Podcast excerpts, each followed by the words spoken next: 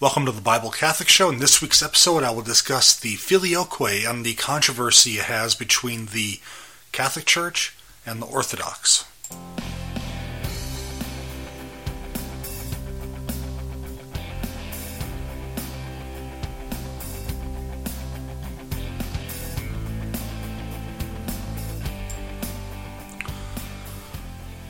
All right, the filioque.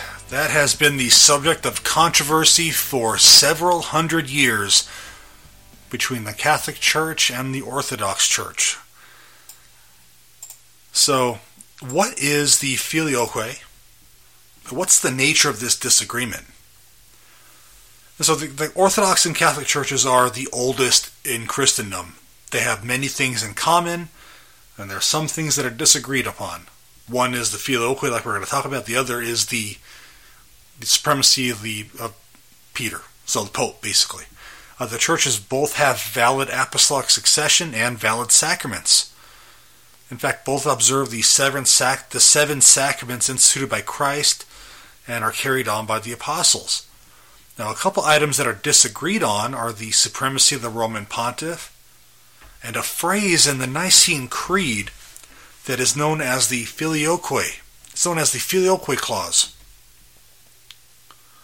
So, what is the filioque and what is the objection to it by the Orthodox Church? That's has to be the subject of this show. In addition, not only that, we're going to give the Orthodox view and the answer, um, the Catholic response, basically. And so, the Western Church, i.e., Catholic, uses a phrase in the Creed that contains the words, and the Son.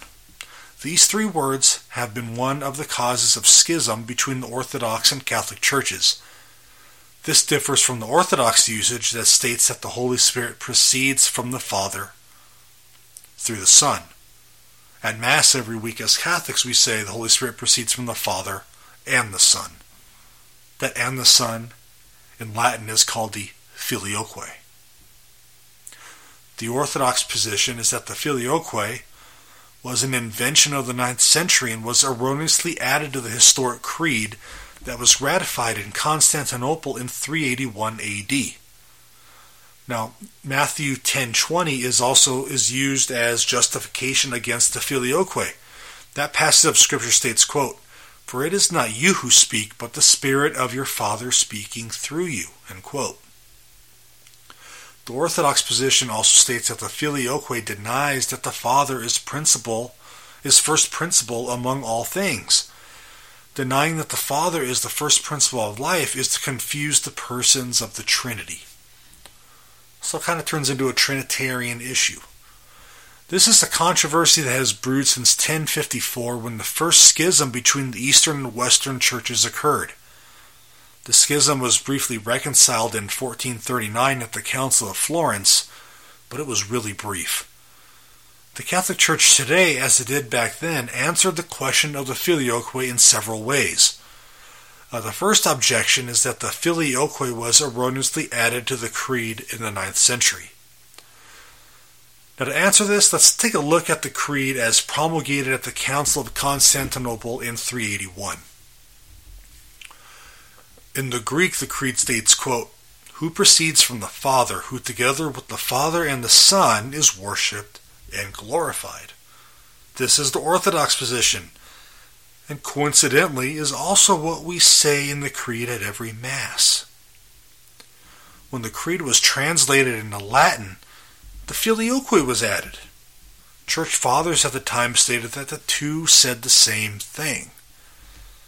Now, though the wording may be different, both uphold Trinitarian dogma, and many theologians on both sides now see it as a matter of semantics. Another objection raised was regarding Matthew 10:20, which says that the Spirit proceeds from the Father. Now, of course, the Catholic Church wholeheartedly agrees with this, but also considers other verses in Scripture. There are many verses, such as Galatians 4 6, that uphold the filioque. Galatians 4 6 says, quote, And because you are children, God has sent the Spirit of His Son into your hearts, crying, Abba, Father. One verse says that the Spirit proceeds from the Father, and another says that He proceeds from the Son. Hmm. all three Trinitarian persons are distinctly mentioned, and the Father and the Son are described as sending the Paraclete, the Holy Spirit. So, which one is it? You see, when we take all passages into account, we see the answer in the wording of the Filioque. Affirming that the Spirit proceeds from the Father and the Son in no way undermines the first principle nature of the Father. It simply affirms Scripture and reaffirms this principle. So, guys, thank you for joining me on this week's episode of the Bible Catholic Show. Hope you found it somewhat interesting, a little enlightening on what the filioque is and its continuing controversy between Orthodox and the Catholics. Now we're we're closer to ever to getting back in union with Orthodox Church. So I encourage you all to keep praying for that unity.